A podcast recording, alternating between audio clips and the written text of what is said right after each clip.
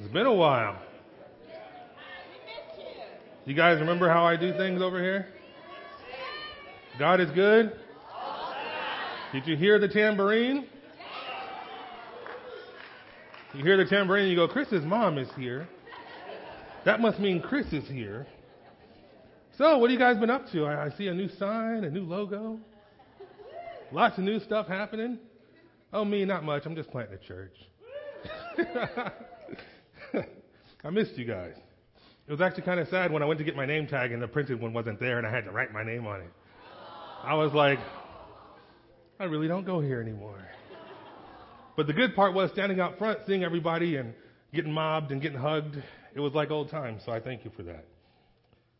I have been doing a lot of thinking, a lot of planning, a lot of praying, a lot of meeting for this church plant thing that we're working on. And I've actually learned a couple things. You might know this, maybe you don't. But two of the things that people are most afraid of, especially unchurched people or dechurched people when it comes to going to church, number one is the church is going to change me. They're going to want to change me and make me do something I'm not comfortable doing. And number two is the church wants to take my money. You hear about it all the time. You watch TV where these televangelists want to want you to give so they can buy a plane. You've seen that. So a lot of people look at church and go, "Oh, they just want to change me. They want my money." The third thing is they're afraid to be singled out as a visitor. So right now, if you're a visitor, please stand up. No, I'm just kidding. just kidding. But we are going to talk about the other two. We're going to talk about change and we're going to talk about money. We're going to continue our series on the Sermon on the Mount. And today we're going to look at Matthew chapter 6, verse 19 through 24. So if you have your Bible, bring it out. If you have the app, bring it out. Matthew chapter 6, verse 19 through 24. Matthew is the first book of the New Testament. So if you're in the Old Testament with all the names that end in I, keep going. And you'll get to Matthew. All right, verse 19. Do not store up for yourselves treasures on earth where moths and vermin destroy and where thieves break in and steal. But store up for yourselves treasures in heaven where moths and vermin do not destroy and where thieves do not break in and steal. For where your treasure is, there your heart will be also. Ooh, excuse me, sorry. That was terrible. Let me try that again. Where your Starbucks. where your treasure is, there your heart will be also. The eye is a lamp of the body. If your eyes are healthy, and your whole body will be full of light. But if your eyes are unhealthy, your whole body will be full of darkness. If then the light within you is darkness, how great is that darkness? And finally, no one can serve two masters. Either you will hate one and love the other, or you will be devoted to one and despise the other. You cannot serve both God and money. Heavy, right? I know, I know, especially if you're a guest, you're feeling like you hit the lottery, right? Like, oh, I finally decided to go to church. Maybe your mom and your grandma brings you to church on Thanksgiving weekend and you're like, oh great, now they're going to hit me in the wallet. I showed up on Money Sunday. I've done that before where I visit a church. In fact, we've been visiting a lot of churches lately and we go in and it's Money Sunday. And we're just like, how did we win this lottery? And then they're like, you got to give more for all of our programs. We're like, we don't go here. So I'm not trying to hit you in the wallet and ask you to give more. I want to talk to you about what God says about money. I want you to understand that today's teaching, it's not about money, it's about your heart. And if you remember how I do things, I talk to you a lot and I ask for feedback. So I want you to remember that today is not about your money, it's about your heart. I'm going to do that a couple times, so get ready. But first, we're going to pray. Heavenly Father, I thank you for this opportunity to be with my old friends and family here at Lighthouse Community Church.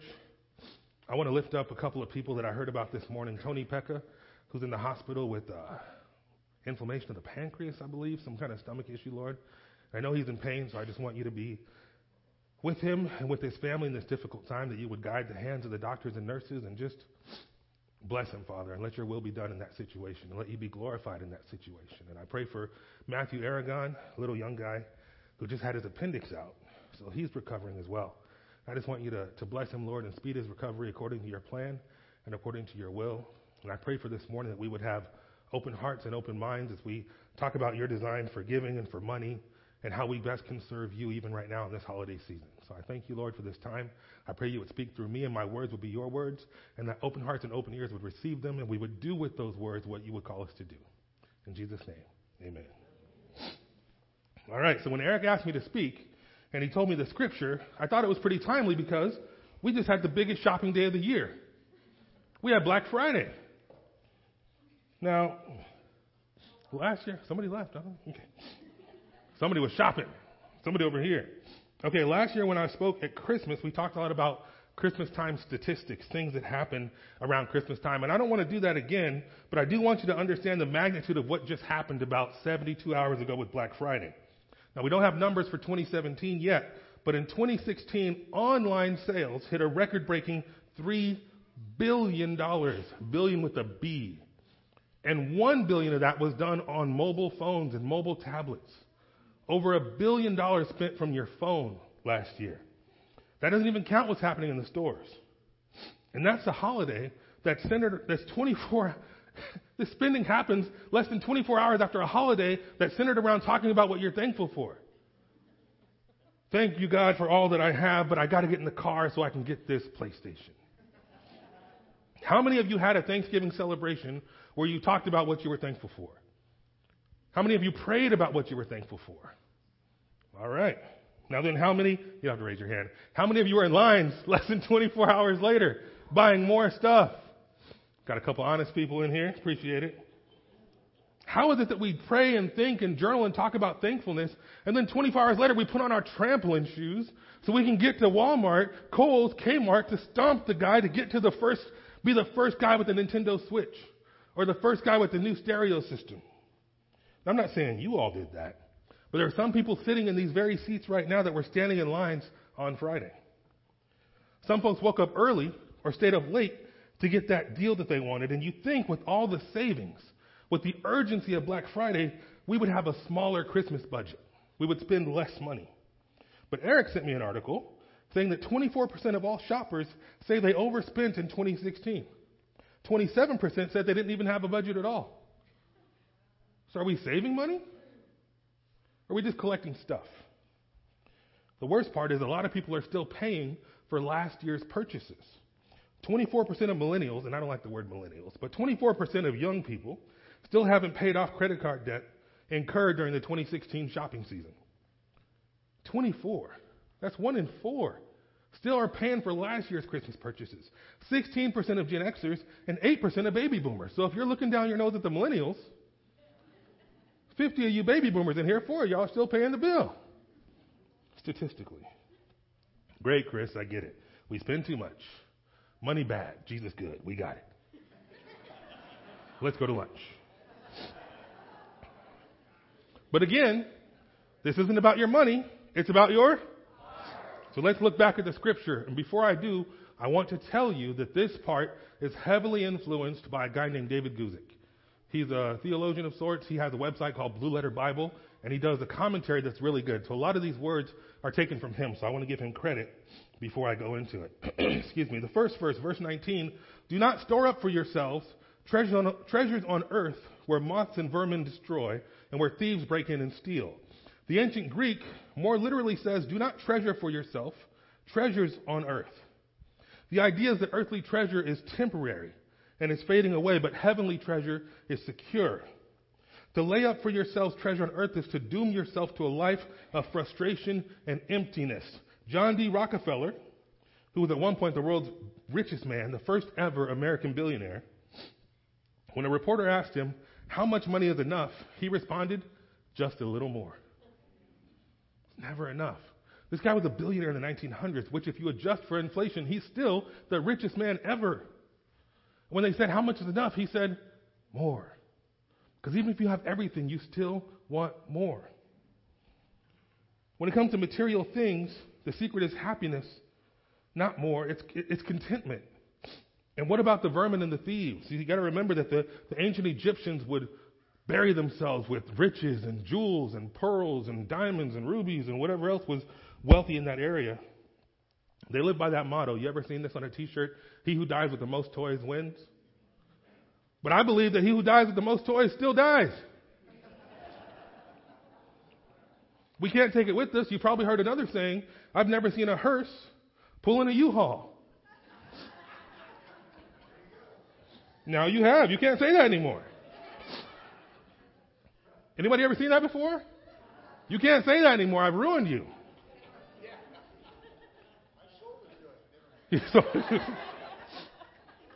Verse 21 For where your treasure is, there your heart will be also. Jesus was telling us that you can only have your treasure and your heart in one place.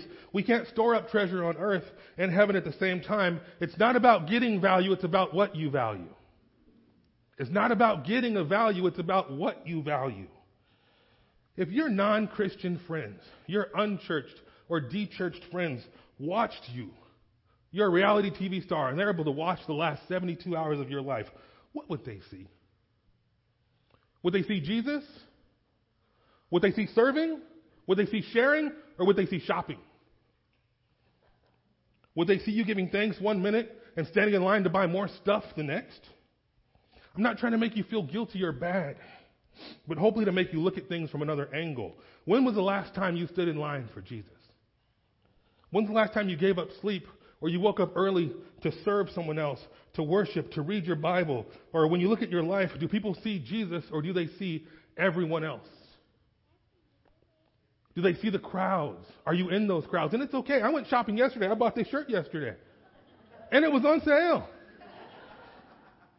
But again, it's not about your money, it's about your. That was a little. We're going to work on that. It's not about your money, it's about your. There we go. Here's another one. This is not to make you feel guilty, but it's to give God the glory. I don't want you to walk out here going, man, I feel terrible about all that shopping I did yesterday. I'm going to take it all back and give it to the soup kitchen.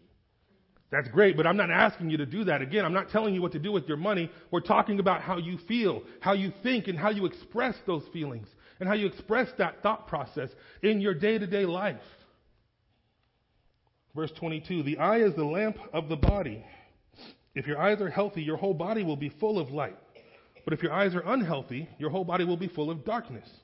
If then the light is with, if then the light within you is darkness, how great is that darkness? Here's a little more Guzik for you. Light enters through the body, through the eyes. Light enters the body through the eyes. Being generous brings light to our eyes. Have you ever heard that phrase? His eyes lit up. When I did this, his eyes lit up. When I do this, my eyes light up when I'm doing the thing I feel called to do, when I'm teaching, when I'm nursing, when I'm playing music, when I'm teaching, my eyes light up because it's what I feel I'm called to do. It's what I was put on this earth to do. Your eyes lighting up is a good thing. We're happier and more content when we have God's heart of generosity. But if we're not generous, it's as if your whole body is full of darkness. So what does that mean? You've heard of giving someone the evil eye, right? The evil eye was a phrase in use among the ancient Jews to denote an envious, covetous man or disposition.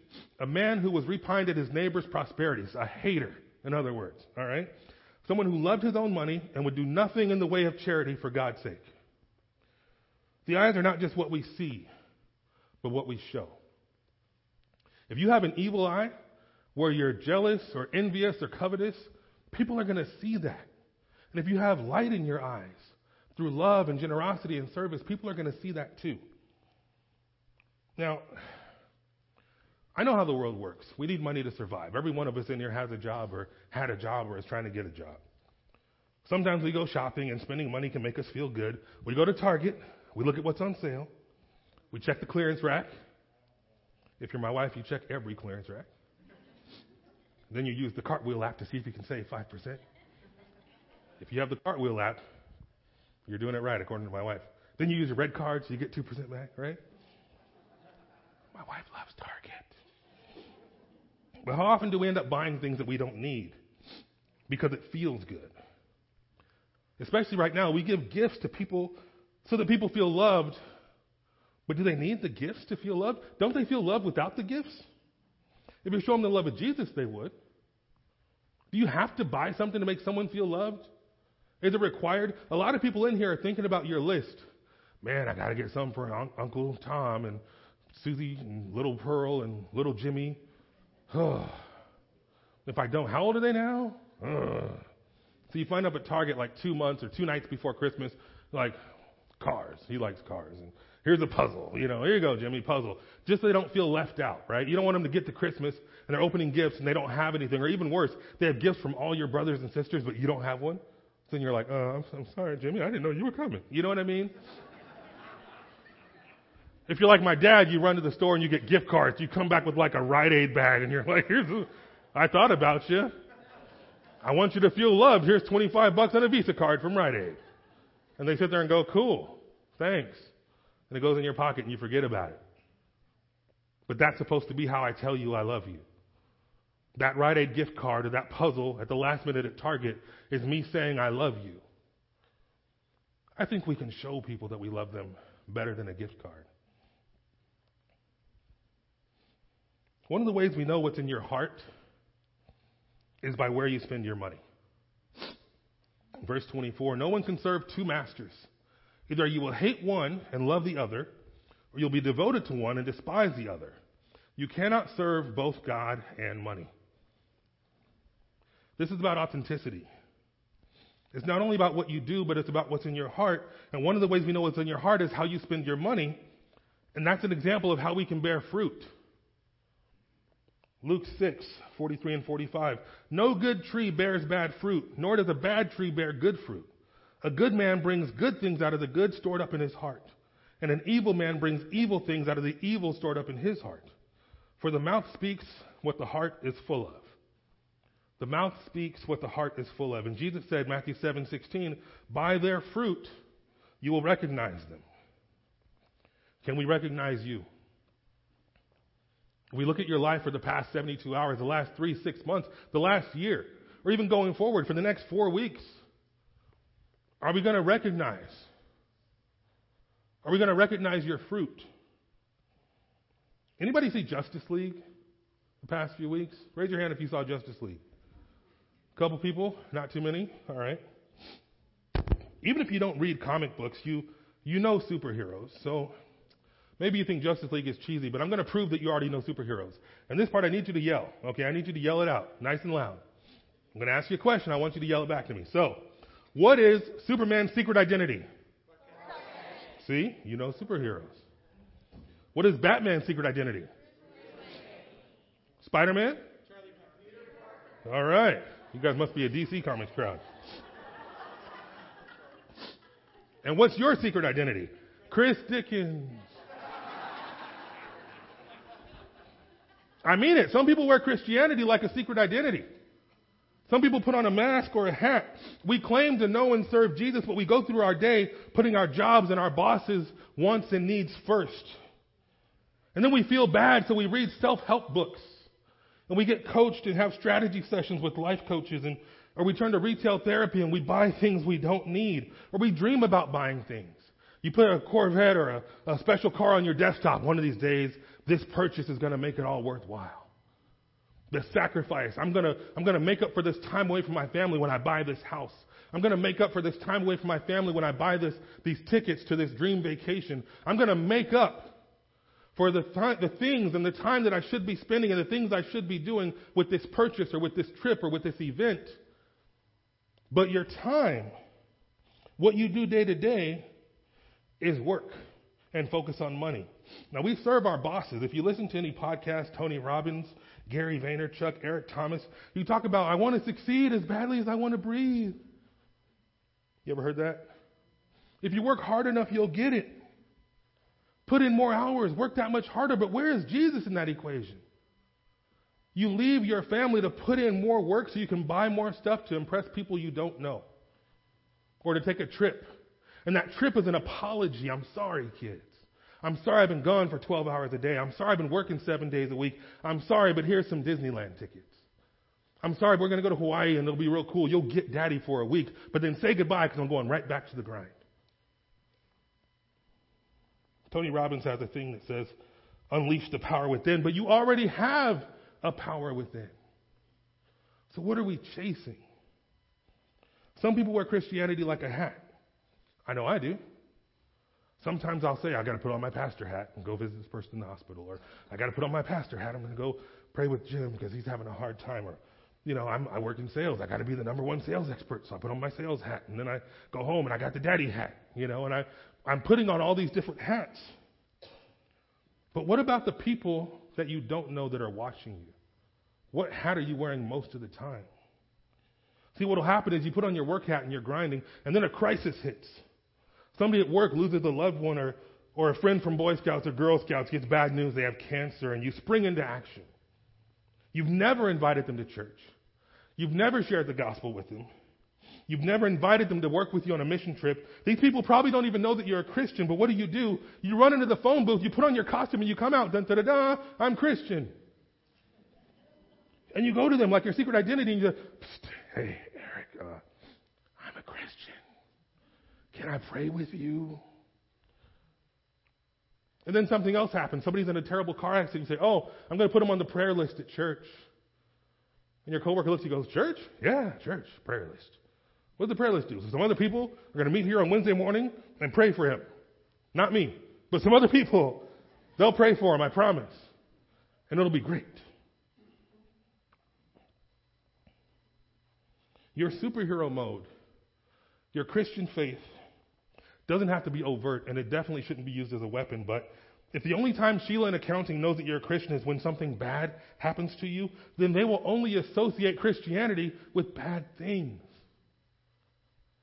Say that again. The only time Bob in HR or Sheila in accounting knows that you're a Christian is when something bad happens. They're going to associate Christianity with bad things. Some of us look at the Bible like, in case of emergency, break glass. You go through your life, work, work, work, money, money, money, and something bad happens, and you say, da da da da, Jesus. Or even right now, the Christmas season. Hey guys, it's Christmas. Reason for the season. Hashtag Jesus. You think I'm joking? You know how many people post their Christmas trees or their angel crafts or their, their, their decor? Jesus. Hashtag reason for the season. Hashtag Jesus. Okay, but what does your life look like? Now, in case you haven't seen Justice League, I apologize. I'm going to give you a spoiler. Superman comes back. I know, I know if the posters didn't tell you already, Superman comes back to life. I hate to ruin it for you. You thought he was dead? You thought he was dead? Nobody dies in comics. Come on. At least not permanently. Actually, wait, there is one person who died in comic books Clark Kent dies. Not Superman, but Clark, Clark Kent, his secret identity. Let me explain this to you. If you're not a comic book nerd like Frankie Mansky my boy Shane, the business of being Superman was too much work. So he couldn't be both Clark Kent and Superman, so they had a funeral for Clark Kent so, super, so Clark Kent could die and he could be Superman full time. Did you get that? Superman couldn't do both. So I know you can't do both. It's just Superman. Superman said it's too hard being this guy one minute and this guy another minute, so I'm going to be consistently one person. Last year when I took the, uh, the youth group to see Batman versus Superman, we had a short sermon on how Superman is like Jesus. Superman saves your life, but Jesus saves your soul. You guys remember that one? all the pictures of Superman. He's standing like this above the world, getting ready to, to save him. He's in Christ like positions, Christ like poses. Look at every movie you see Superman, he does this. Like he's on a cross. And then he goes down and saves the day. Then said, oh, I'm Superman. But if Superman saves your life and Jesus saves your soul, how? Now you can say, sure, I know through the death, burial, and resurrection of Jesus Christ, I have eternal life. But I want more people to know that, and I want to walk with Him and, and be with Him and share with Him so all my friends, all my unchurched friends, de-church friends can learn about the death, burial, and resurrection of Jesus Christ and live with Him and walk with Him for all eternity. Amen? That's what we say we want to do, right? We want to share, we want to proclaim the gospel from the ends of the earth and all these wonderful things that we say. Jesus doesn't stop bullets or beat up supervillains, but He does something better. He empowers us to be heroes. When I told that story, February last year, a friend of mine had just been killed. He was gunned down. this wasn't some gang thing. He was a successful businessman in Tustin. He owned a martial arts gym where he used to teach boxing and martial arts. And this guy who was jealous of his success, the guy he came up with that wanted to kind of buy into his business, da da da da da, he told him no. He was jealous. He came in and shot him, killed him. Like one minute he was there, the next minute he was gone. No warning, no plan. I remember telling the students, I said, man, I wish there was a Superman to swoop in and stop those bullets. I wish there was a Superman to swoop in and, and save the day and, and, and save my friend's life, but it didn't happen. I couldn't save him, but I can save a lot of other people. I can't stop bullets, but I can share the gospel. One of my favorite scriptures, Galatians 2:20. Paul writes, "I've been crucified with Christ, and I no longer live, but Christ lives in me. The life I now live in the body, I live by faith in the Son of God, who loved me and gave himself for me." Jesus is a full-time superhero. Jesus is full-time Superman. Therefore, I'm full-time Superman because he lives in me. I've been crucified with Christ so that I no longer live, but Christ lives in me. That means I'm an empty vessel. That means God's driving and I'm in the passenger seat. That means God tells me what to do and where to go. We can't serve God and money. We have to pick one. I got another story to share with you. I didn't want to share this one because I thought it was kind of self congratulatory, but my wife told me I should share it. So, last week was our 11 year wedding anniversary. yeah. And we went to Catalina for the weekend. And my mom watched the kids. Thank you, mom. But it was a rough weekend for me because I had a really bad sinus infection you can still hear me sniffing. So I couldn't breathe. I woke up like every 20 minutes trying to blow my nose, right? And then my back was bothering me. So, you know, Catalina, you got to walk everywhere uphill. And I was like, oh, my back's bothering me. My nose is congested. I can't breathe. I didn't have good sleep. We were on the 430 boat back here to Dana Point, and I really wished we took the 930 boat. I asked Jenny that morning, like, hey, do you want to switch to the 930? She's like, no. We've got a romantic picnic planned. We've got the glass bottom boat. We got all, and I was like, okay. Seriously, that's how I felt, and I probably sounded worse, like nine nine nine. I sounded terrible. So long story short, we had our romantic picnic, which was nice, and we went to this boat, but it wasn't the glass bottom boat. It's called a semi-submersible vehicle. What does that mean? It means it's like a half boat, half submarine. So the bottom is like a submarine, but the top is like a boat. You with me so far? Okay, so as we walk over to this line for this trip, there's a guy in line right in front of us in a wheelchair. And his wife is standing there with him, and they're talking. So I didn't hear this. But my wife told me that when we walked up, she said, We'll figure it out, or we'll just have to make friends with somebody really strong. And so Jenny looks at me and she says, this guy can't get down the stairs, will you help him? And my heart said, Yes, of course. Anybody needs me, I'm going to help him. My body said, Wait a minute, brother.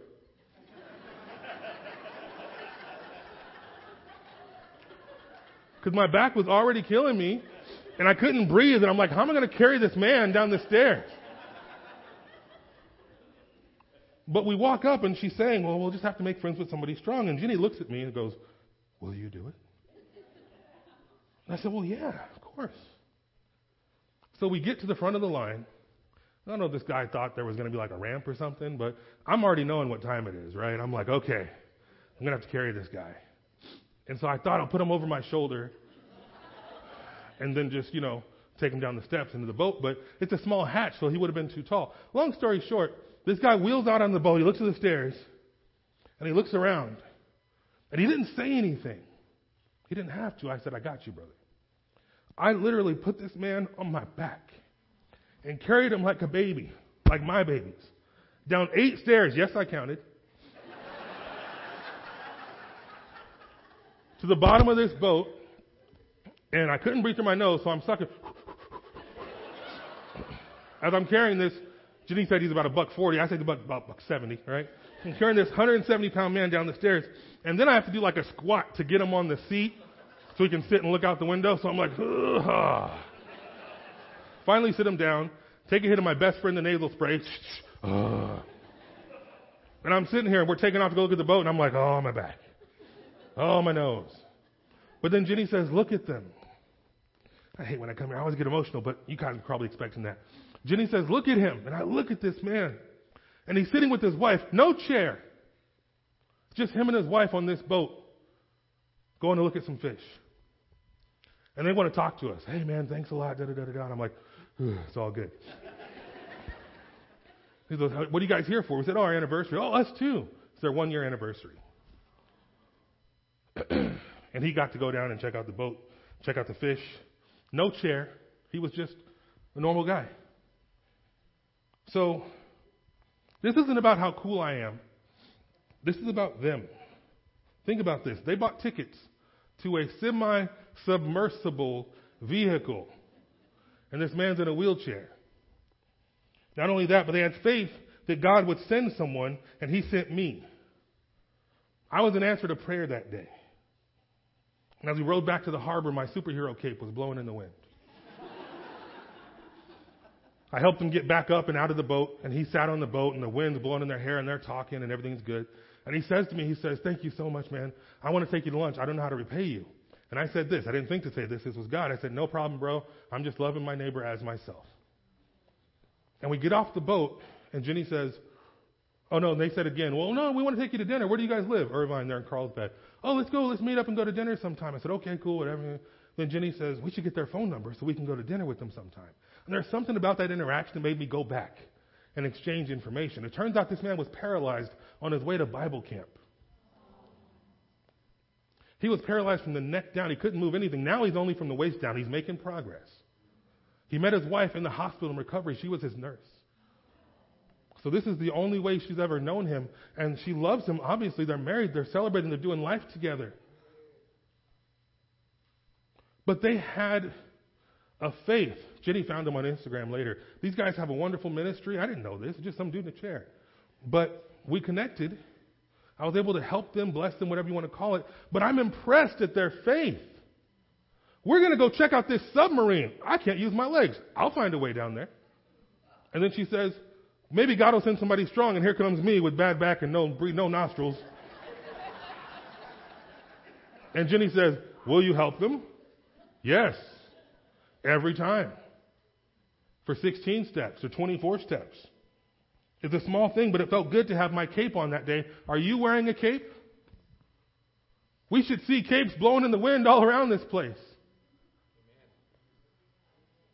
Every one of us has an opportunity that when you're confronted with the choice, will you help them?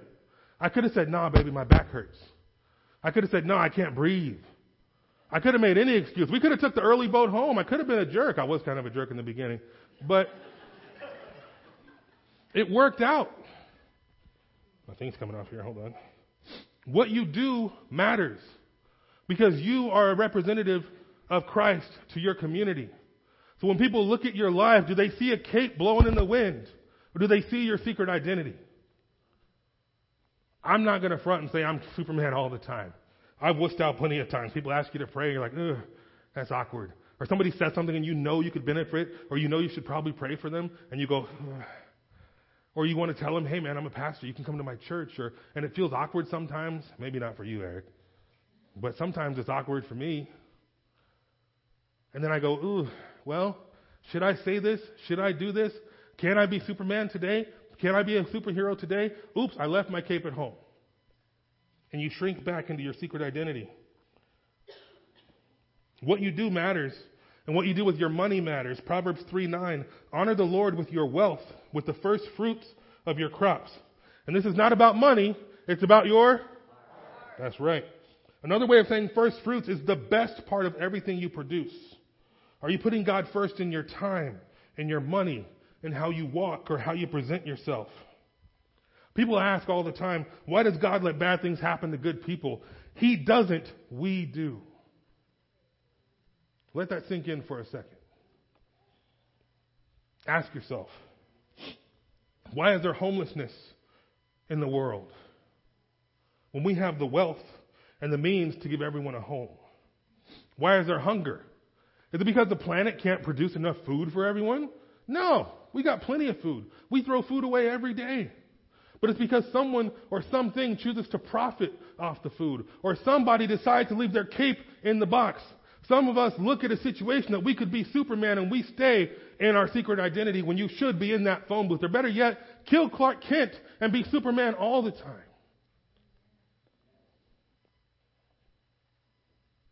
That's what being a follower of Christ means. It means being a superhero.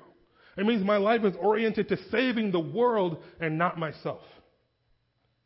You are called to save the world and not yourself. There is a light and a power inside you that you tap into sometimes, but you can tap into all the time. I want you to kill Clark Kent and be Superman 24 7. I'm trying. I'm preaching to myself. I know when, when my buddy, his name was Finesse, strange name, but that's it. When he died, they had a memorial at the boxing gym. And Jenny says, I said, I don't want to go. I'm just going to cry. And she says, What if somebody there needs you? That's my wife. Because even when I'm scared, she says, Get in there. Even when I'm over here hiding because I don't want people to see that maybe I'm not as super as I think I am, she sees me and says, You're pretty stinking super. Now get in there and save somebody. hey, it's true. They say behind every good man is a good woman. I say she's right next to me. I say she's super too. She's got a cape on. She saves people every day. She's a nurse. People come to her every day with problems, cancer, just pain, frustration, marital problems, and sometimes if she doesn't pray with them, she'll pray for them. Every day her cape is blowing in the wind. And I look at her and I go, man, how do you do that? She's like, I'm just trying to serve people. I'm just doing my job. I'm just trying to love people. And she has clients or patients that come in week after week, month after month for their, their chemo pills or their testosterone injections or, or changing the catheter. I'm not trying to be gross, but hey, a lot of those things happen at the urology office, okay? She is a superhero in her day to day job. Not all of us have a job that allows us to be a superhero, but we have a choice to make that we can be superheroes in our secular jobs. You're a teacher, you're a superhero 24 7. You're a salesperson, well, are you helping people or are you trying to line your pockets? You have a choice to make on how you live your life. You have a choice to make of what kind of personality, what kind of image, what kind of identity you want to put out there. A lot of us, a lot of me, I know I've slinked back from opportunities to evangelize because I'm afraid of rejection or embarrassment or, or changing the relationship. If I tell Stephen about Jesus, is it going to change our relationship at the basketball gym? Is he going to stop cursing when he gets a foul? Not that, you know, we curse. Never. but, bad joke, I'm sorry. But if I embarrass myself for Jesus, it's a victory. If I embarrass myself and I save someone else, it's worth it. In Justice League, they go back to their lives after they save the world. Spoiler alert, they win. They go back into hiding and they go back to their secret identities. But Jesus needs full time heroes. And he's hiring. Romans 12:1 Therefore I urge you brothers and sisters in view of God's mercy to offer your bodies as a living sacrifice holy and pleasing to God. This is your true and proper worship. Jesus called us to be a living sacrifice or a living testimony for him. Full time no secret identities so this isn't about money this is about Money is a touchy subject in the church. When you see people asking for planes, you see people looking for, uh, you know, their giant houses. They live on these giant million dollar campuses, right? But if we're called to be a living sacrifice, if we're called to have an identity, a, a, superhero identity and not a secret identity, then it's all about how you live. I'm going to finish with this. Your life is your identity. You show people your life by how you live. You show people how you live by what you love. You show people what you love by showing your heart. And you show people your heart by what you value. And you show people what you value by how you spend your time and how you spend your money. In other words, by your treasure. For where your treasure is, there your heart will be also. I'll say it again because sometimes when God gives me something to share, I don't get it right away. I jotted this down probably three or four weeks ago. I'm going to say it again. Your life is your identity.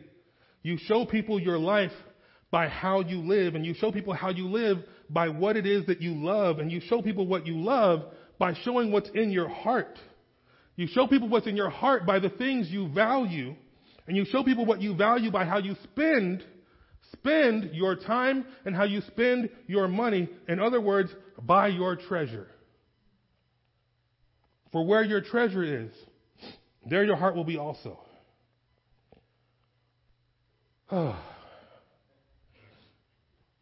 it feels like old times. My mom had her tambourine. It's good to be back, and sometimes I wish I never left, but God was calling me to do something different. He called me to be a little uncommon. We're planting a church, and the name of the church is uncommon because we desire to do things a little bit differently. But the message is the same. At Uncommon, we're just trying to be Jesus. We're just trying to be Superman. No secret identities. Our mission is to strengthen relationships with God and each other by removing obstacles that separate and building bridges to connect. Removing obstacles and building bridges. That's what we're trying to do. We're right on the border of Santa Ana and Orange. There are a lot of unchurched and de-churched people. Unchurched meaning I've never been to church, or I've been to church in over five years. De-churched meaning I went and I left for some reason. I was hurt, or something confused me, or something offended me, or something didn't make sense. So what we're trying to do is remove those obstacles, the things that separate people from church and from relationships with the Lord and relationships with each other, and build bridges through serving the community and things like Young Lives and Trellis and those different partners that we've partnered with. We're looking to serve people to build those bridges to connect with God and to connect with each other. We're going to meet on Saturdays. And uh, a lot of people ask me outside, what's going on with your church? It's in Santa Ana. We're going to meet on Saturdays at 5.30, and our first preview service is on January 6th. You're all invited. You can all come check it out. But on Sunday, you got to come back here because uh, God's up to something here at Lighthouse. So you can come to both. now, this is all I had for today, but I'm going to ask Eric to come up, and he's going to pray for the offering. And I'm sorry for keeping the sniff. This sinus infection is no joke. But uh, I know pastors sometimes when they grab a mic, buddy. Oh, you're you're prepared. He's prepared. A lot of times, pastors. I've been visiting a lot of churches. You'll hear a sermon and you're like, man, that reminds me of this. Or, man, I really wish he had said this. Or, that sparked this memory or this story or this whatever. And I wish, a lot of times, I wish, man, I wish I could share that. I wish I could tell somebody that. And so this is, I wanted to, to see if you had anything you wanted to add or say because I know I feel like sometimes I'm like, hey, that reminds me of this. So I just wanted to give you the floor. We got a little bit of time left. If you got anything you want to add to it or uh, say and then pray for us and we get out of here, then